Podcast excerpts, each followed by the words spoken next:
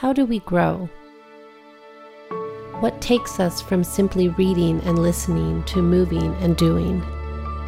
Into a roll up your sleeves and get your hands dirty kind of walk, driven by a desire to grow in grace and humility, digging in faith and on good soil, implanting His Word in our hearts, waking up to life on the other side, where peace loving wisdom resides persevering through trials and temptation, through death and destruction, giving life breathing water through action and deed, letting it soak in and take deep root in every aspect. That kind of doing changes us. It leads us into true faith. True faith that produces good fruit and changes who we are in Christ, driving us to sow in peace and reap a harvest of righteousness, to lead with love and give to others generously with mercy, causing us to be not just hearers of the word, but doers. You know, you really could have done better. What are you wearing today? H- have you ever thought about eating healthier? What were you thinking? Were you even thinking? Have you ever been the recipient of one of these barbs? Maybe followed up quickly with, Can't you take a joke? said in an attempt to diffuse the comment. I've come to learn that's actually a thing, the just kidding defense. When someone intentionally or unintentionally makes a negative, hurtful comment and attempts to repair the remark by indicating they were just joking, putting the onus on the recipient to either take it as a joke or risk seeming to be too sensitive. Deliberately or not, careful or careless, our words get us in trouble. At work, at school, in the neighborhood, at the grocery store, at the bank, at family gatherings, around the dinner table, but not at church. Yes, at church too. Several years ago, James Dent wrote in Reader's Digest saying, As you go through life, you're going to have many opportunities to keep your mouth shut. Take advantage of them. The truth is, as long as humans can speak, this will be an issue. And perhaps that's why James devoted so much intentionality on taming the tongue. And it's where we find ourselves in this fifth week of our series called Doers. If we haven't met yet, I'm Brian Mengel. I'm the pastor at our Skagit campus in Mount Vernon. And it's great to welcome you here to Cornwall, here in Bellingham, to those watching on the live stream, to those in Boca, and to those at our Skagit campus. I trust this series has been refreshing and revitalizing and reminding for you. And a tender in Skagit told me on week one she was nervous about the series. She flipped through James and said, Pastor Brian, it looks like a lot of tasks, command after command. If you're a true follower of Jesus, you will and you must. I checked in with her just this week. She wrote back and said, I now see James's heart, not for us to be rule followers, but for us to keep on keeping on as we work out our faith with endurance toward the finish line, true maturity. You see, James' encouragement in his book is for us to grow in maturity with Jesus. To grow in maturity. And notice it's grow, not earn your way with or earn your way in. It's to grow in maturity with Jesus. It's the crux of his message. It's James saying, if you want to be like Jesus, here's how you'll act, here's how you'll sound, here's what you'll do. Hypothetically speaking, if Pastor Bob were to say to me, Brian, if you want to run a marathon with me, here's what you'll need to do. Less about the rules and more about if I really want to run, I'll have to do these things. And do these things enough, and you'll become a runner. And same with James. Do these things enough as a follower of Christ, and you'll grow in maturity. So it's in that spirit that we find James tackling one of the greatest challenges for us as Christ followers our words. In fact, many scholars agree that James contains the clearest, most comprehensive teaching in the New Testament about our tongue, our speech, the words we say. I did a, some Google searching on our tongue to understand it better. I learned that it helps us do a lot of things taste and eat and digest. Your tongue has between two and 10,000 taste buds. It's comprised of eight muscles and no bones and helps us produce about four words a second, enough to fill a 60 page book on any given day. Pastor Bob utilizes about 10,000 words on a weekend sermon or more. And yet, unlike other muscles, the tongue doesn't fatigue. The tongue does so much good. And yet, the truth is, our tongue can be an incredible ally or a formidable adversary. An incredible ally or a formidable adversary. An ally when our words are uplifting and encouraging and helpful and edifying. I think of Dr. Martin Luther King or Fred Rogers, or a man who stood on this stage Friday night at Collide, Bob Goff. People that utilize words as their ally for a purpose bigger than them. But then our words can be an adversary when they're insulting or rude or offensive or condemning or offensive or sarcastic. The negative Nelly, the Debbie Downer, the rude Ruth in your life, people that utilize words to break others down. And since our words are one of our greatest outward expressions, James makes it clear we've got to watch our tongue. And it's not like he hasn't already addressed the issue. In chapter 1, in chapter 2, again, he'll do it in chapter 4.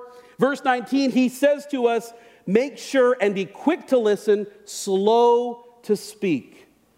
One commentator made the suggestion slow to speak actually suggests be reluctant to speak suggesting that we have to seriously consider what it is we say before we say it. James is so emphatic about us holding our tongue, he'll double down in chapter 3. He begins with church leadership. He says this Not many of you should become teachers, my fellow believers, because you know that we who teach will be judged more strictly. a couple of important notes here. Number one, he's not talking about just Pastor Bob or Pastor Bob and our nine member pastoral leadership team, or just our elders. He's talking about anyone that takes on a mantle of teaching responsibility. Our small group leaders, our quad leaders, our student ministry leaders, the all important Explorers League team members. Number two, it may seem upon reading this verse, he is discouraging people from becoming teachers in the church, and that's not the case. But what he is doing is making it clear up front to those who have interest in teaching the word in and out of the church take heed, take note. There is great responsibility. For teachers, it's don't just tell me, show me. Don't just tell me the information, show me you're living it too. In other words, to teach, to serve as a teacher in God's church is more than just having the ability to speak or to tell a story or to capture attention. Teachers will be measured by a higher bar because they've got to be accountable for the words they use because they have influence. And Jesus himself warned about this very fact when he said, Jesus says, For whom much is given, much is required. So to teach is to ask yourself, one, am I doing it for the right reason? Check your motive. Two, can I live a life in line with Jesus? It's an important question because your words and your actions will drive someone closer or further away from Christ. And even when we do our human best to get that right, there's a reality. James says this We all stumble in many ways. We all stumble in many ways. Anyone who is never at fault in what they say is perfect, able to keep their whole body in check. James now talking to all of us again, and he says a key word we all stumble. Notice James includes himself in the stumbling. The Greek word here for stumble does not imply a fatal fall, but instead something that trips us up, that hinders our spiritual progress. We're supposed to learn from the past and make improvements for the future. I wish this were true of me in video games. I rarely get asked to play Xbox with my son Dylan, mainly because, regardless of the game, I can't help but get tripped up by the obstacles, the same obstacles. My wife can attest that most often it manifests itself when we play Super Mario Brothers.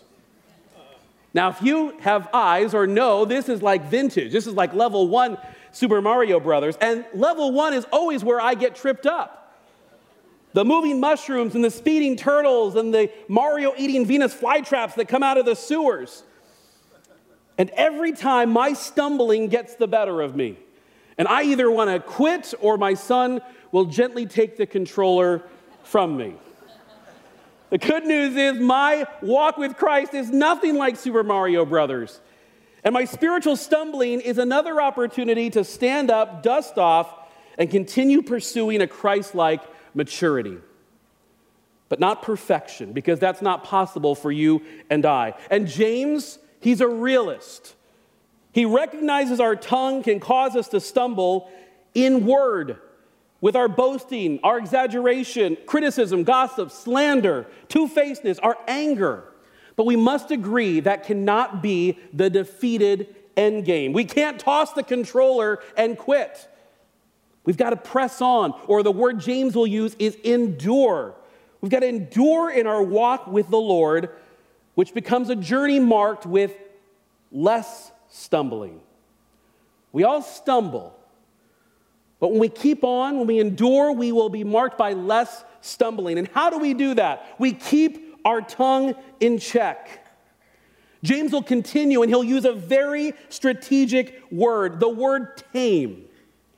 Months ago, Pastor Bob mentioned Gunther Gebel-Williams, who was a world renowned animal trainer with the Ringling Brothers Barnum and Bailey Circus. He gained worldwide attention for his ability to take wild animals and tame them. In an interview, he said, To tame an animal is to understand it, recognize its abilities, and ultimately to have control over it. To understand it, recognize its abilities, and ultimately have control over it. Now, keep that definition in mind as we continue to read James. He says this all kinds of animals, birds, reptiles, and sea creatures are being tamed and have been tamed by mankind. When we put bits into the mouths of horses to make them obey us, we can turn the whole animal. Or take ships as an example. Although they are so large and driven by strong winds, they are steered by a very small rudder wherever the pilot wants to go. My late father in law, Steve, was a horseman. He was a cowboy at heart and loved to ride horses and loved to pass on that passion to his grandkids. I remember one time, Alyssa was of age and thought it was time for her to ride the horse alone. Steve, being wise, would walk alongside the horse, Uno, and they're walking and down the trail. Shauna's taking pictures. Alyssa is giggling. All is going well until the horse gets spooked. And that horse took off flying. Shauna drops the phone. Shauna's screaming. Alyssa's still giggling. Steve then takes off running down the trail after Uno the horse, and like a good Western, he takes off, goes for the rein, grabs the rein, falls down, pulls the bit just slightly left, and Uno stops on a dime, as if nothing had happened. Something so small as a bit commanding something so big. And James talking here from a biblical knowledge and a personal experience, understanding the audience of his thousands of years later would understand the illustration of a bit and a rudder, how small they are and how big they can command. In other words, the wildest of animals, lions and tigers and bears. Just wanted to make sure you were awake, that's all. Killer whales and Dolphins and cobras and the largest cruise and cargo ships, they can and have been tamed, but as for the tongue, there is no match. So let us not deceive ourselves in underestimating the power of the tongue. In fact, James puts into perspective how powerful the tongue is. He says this No human being can tame the tongue. Our tongue is just that unruly. But notice he says, he doesn't say that the tongue is untamable. He says, no human being can tame the tongue. That leaves God alone. mightier than the tongue he created. His spirit, then, left in control, our only hope of taking our words captive. No rudder, no bit can compare to the power of God. And left without control, James outlines that path of destruction too. He says this It, our tongue, is a restless evil full of deadly poison. He goes on. Likewise, the tongue is a small part of the body, but it makes great boasts. Consider what a great forest is set on fire by a small spark. The tongue also is a fire, a world of evil among the parts of the body. It corrupts the whole body, sets the whole course of one's life on fire, and is itself set on fire by hell. Woe, James. Some strong words. James is passionate. He is passionately reminding us of how disproportionate the tongue is in comparison to the rest of the body, and how an untamed tongue is unfathomably dangerous. Not an overstatement. When you consider the deadly poison it can deliver or the fire it can set ablaze.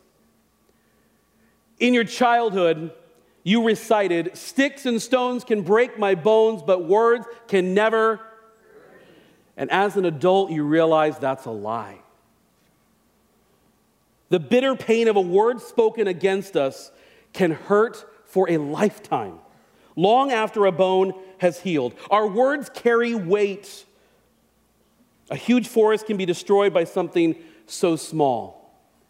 We've got to remind ourselves a fire is always started the same way with a spark. Josh Giorgio, who attends in Skagit, and is a fire dispatcher for the U.S. Forest Service, I asked him, I said, Tell me how forest fires start. Silly question, I know, go with it. He said, All forest fires start the same. They all start with a spark, whether it's an abandoned campfire, fireworks, exploding targets, lightning, down power line, human error. Every fire starts the same way with a small spark. He told me about one of the biggest forest fires our state saw this summer, just east of Ellensburg. Shut down I 90 for 24 hours.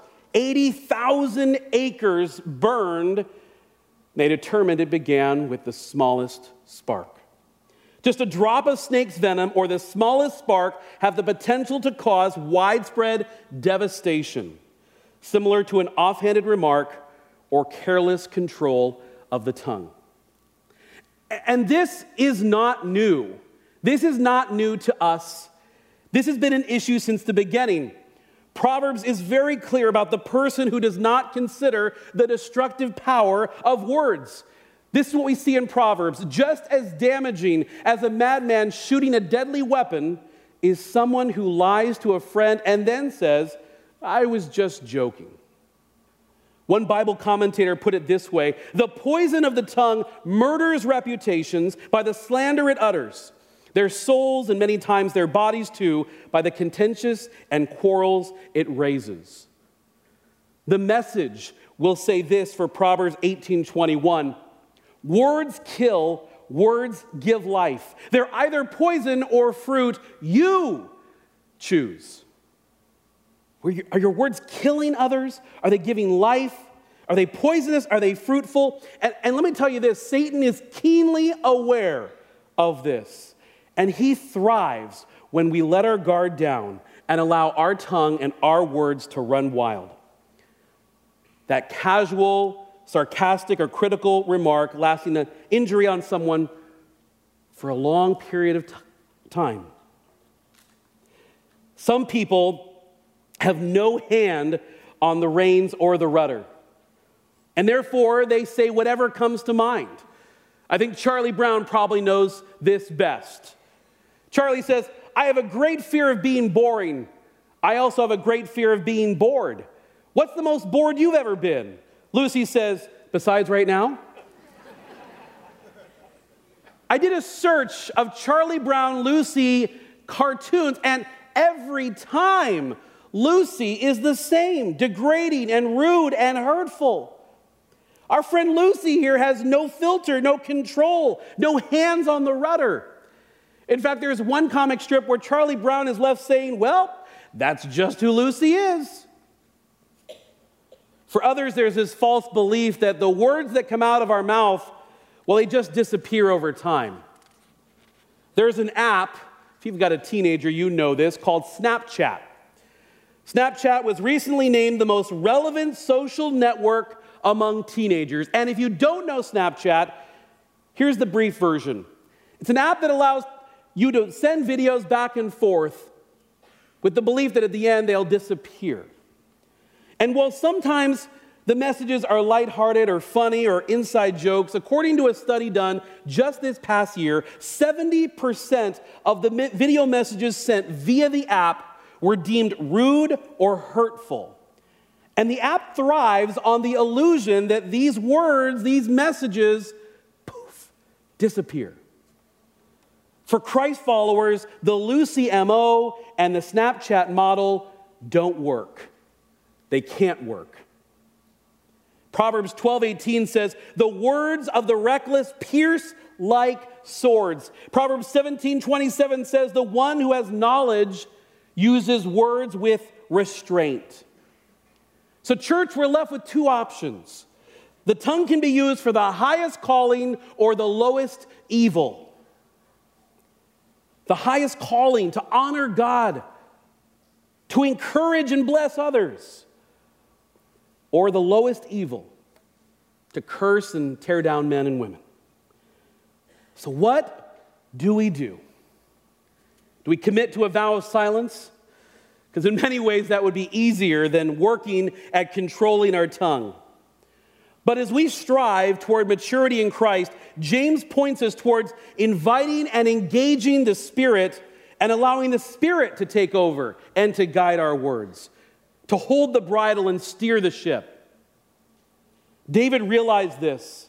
He wrote in Psalm 141 3 Set a guard over my mouth, keep watch over the doors of my lips. To choose our words, whether written or spoken, to positively influence others, to point people towards Christ, it is a constant, conscious choice. And make no mistake, it is a choice. James will address this as he concludes. He says this With the tongue we praise our Lord and Father, and with it we curse human beings who have been made in God's likeness. Out of the same mouth come praise and cursing. My brothers and sisters, this should not be. Can both fresh water and salt water flow from the same spring? My brothers and sisters, can a fig tree bear olives or a grapevine bear figs? Neither can a salt spring produce fresh water.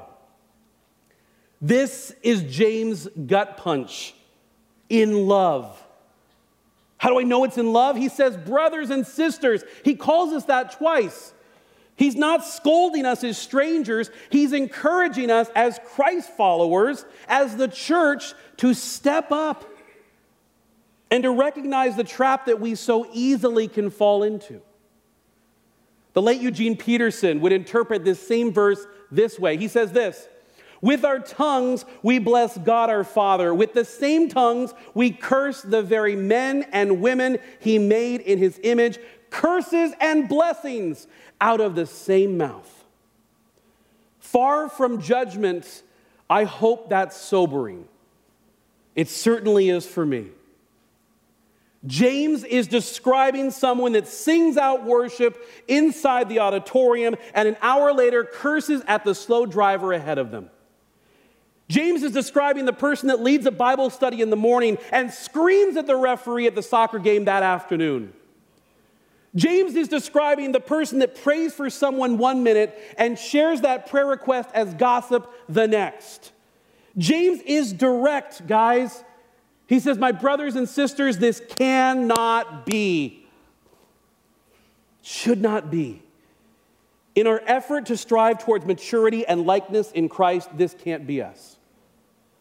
And yet, the challenge plagues us every single day, but that can't be an excuse. We can't rationalize it away because it's been said from this very platform that the world is watching us. People are watching what we do and how we act. And I would offer you, people are listening too.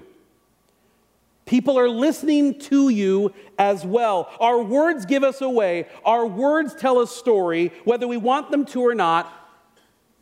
And most often, you don't get a second chance to explain or undo what it is you said.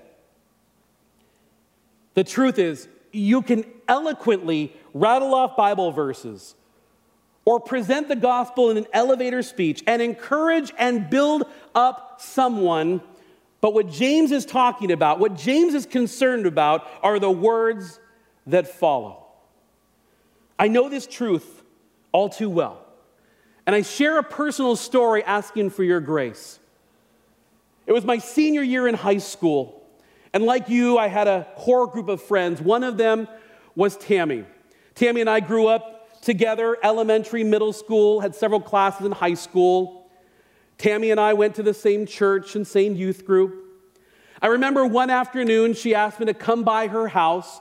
I sat in her living room and I could tell her demeanor was different. As she began to share, everything went foggy. The bottom line she and her boyfriend at the time, also going to our church, had had premarital sex, and she was pregnant.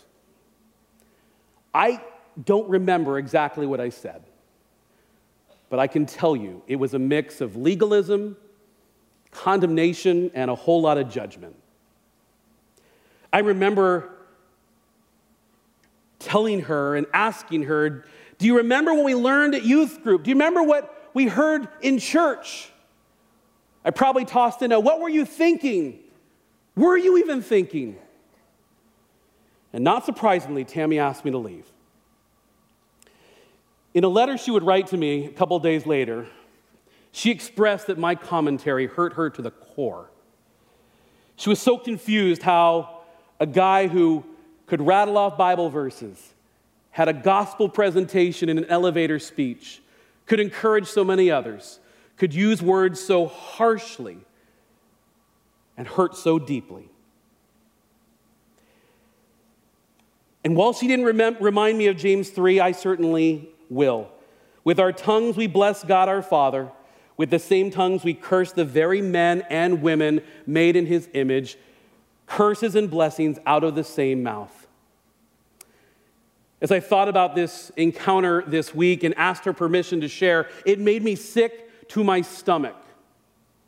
And maybe not to that degree, maybe not that situation, but you've been in some situation similar that's happened to you where you proclaim your faith in God's love and the characteristics of Christ in one breath and you obliterate it in your next. I've since reconciled with Tammy. I've thanked her a million times for her forgiveness and her grace and for God using her to teach and grow me in major ways. I am not condemned by that moment, but it lives with me in the forefront of my mind as to the power of our words, especially for those who follow Christ, especially for those who chase after Christ. Our words get us in trouble, and it's why what you say matters.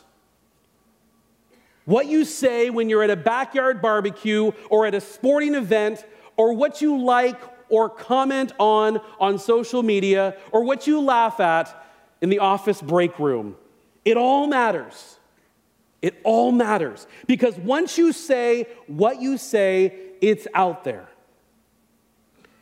In 2016, a mom, Amy Beth Gardner, put a post on Facebook it was shared 1.8 million times. She shares about this moment, her daughter about to begin middle school. On the first day, she calls her daughter downstairs to the dining room table and she says, Bring your toothpaste with you. So her daughter comes down at the dining room table. She pulls out the toothpaste and she says, I want you to remove the lid. And so she does.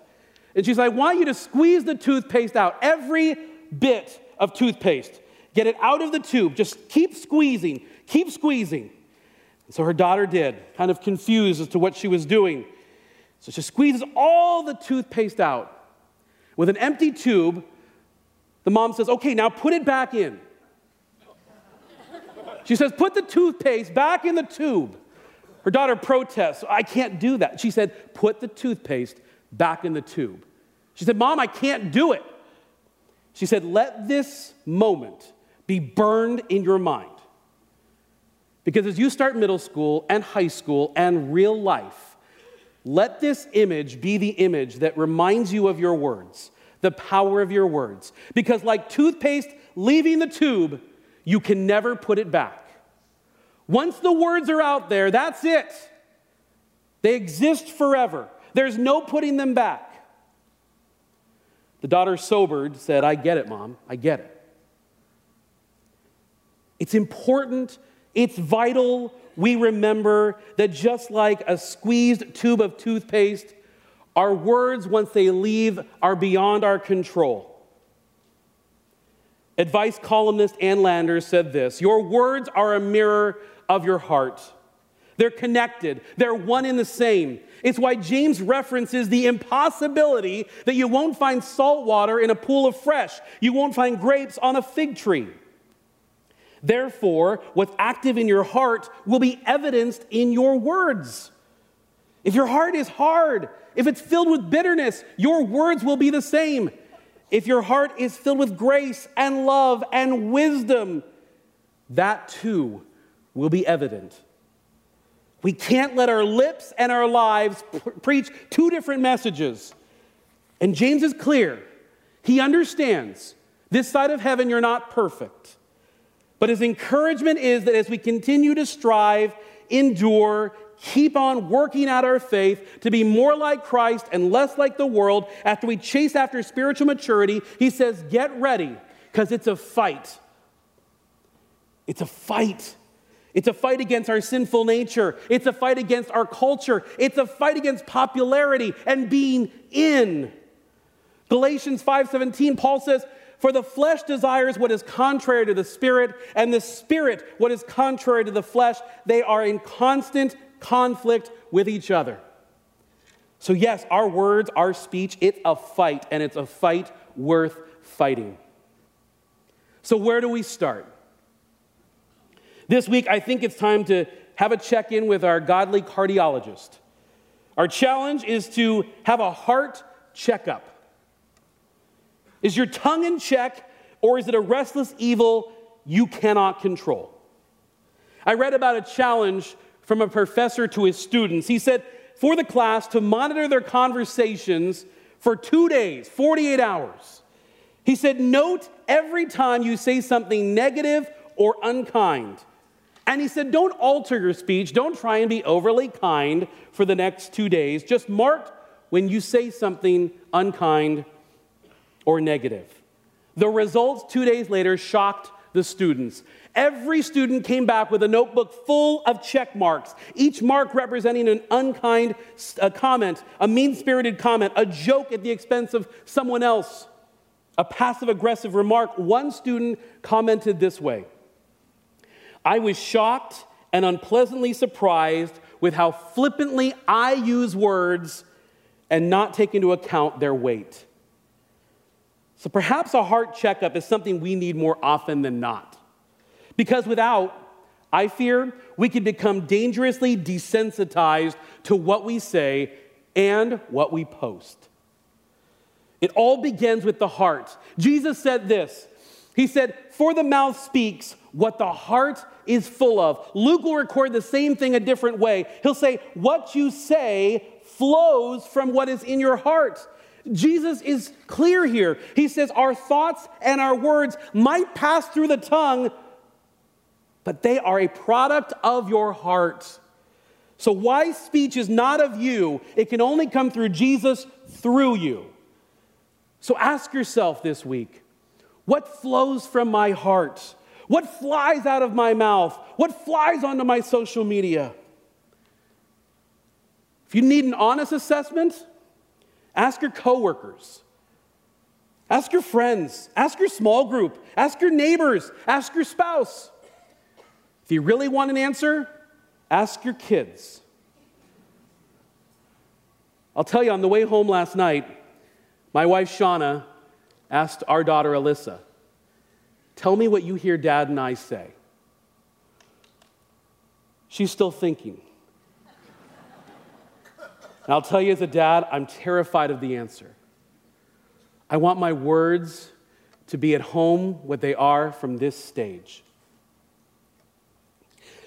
Will those that you ask say your words are helpful or hurtful? Will they say your speech is encouraging or demeaning? Will they say you say one thing in small group and another with your friends? Perhaps your heart checkup begins with just you and God, asking Him to assess the condition of your heart and what fuels your words. And be ready for the answer because, as James has already written about, he says God's happy to take your questions, but be ready for the answer. And when He gives the answer, gotta take it. Make no mistake, our words are a matter of the heart. Perhaps we need to take to heart what David wrote in Psalm 51. He said, Create in me a pure heart, O God. Create a steadfast spirit within me. My, may my tongue sing of your righteousness. Open my lips, Lord, and my mouth will declare your praise. A matter of the heart begins in the heart. And Cornwall, let me just say this. We must work hard at this. We must work hard on this. That's not a fill in, that's not a soundbite, that's not legalism, that's just the plain and simple truth. How we speak and the words we choose have eternal benefit or consequence. What you say when you leave this auditorium, when you're in the commons or the parking lot or at the restaurant at lunch or at the grocery store, at the gas station, in your living room, be assured this message, this challenge will be tested today. Remember, your tongue doesn't fatigue, it is ready for whatever words you want to spit out. The challenge what will those words be? Paul wrote it best. He said in Ephesians 4:29, he said, "Do not let any unwholesome talk come out of your mouth." That could have been enough. But he goes on and he says, "But only what is helpful for building others up according to their needs and what is beneficial for those who listen." Do not let any unwholesome talk come out of your mouth, but just what is beneficial for those who listen. This week, as we journey on in our maturity, may Jesus capture your heart. May he engulf your heart, and then may your words overflow in mass abundance.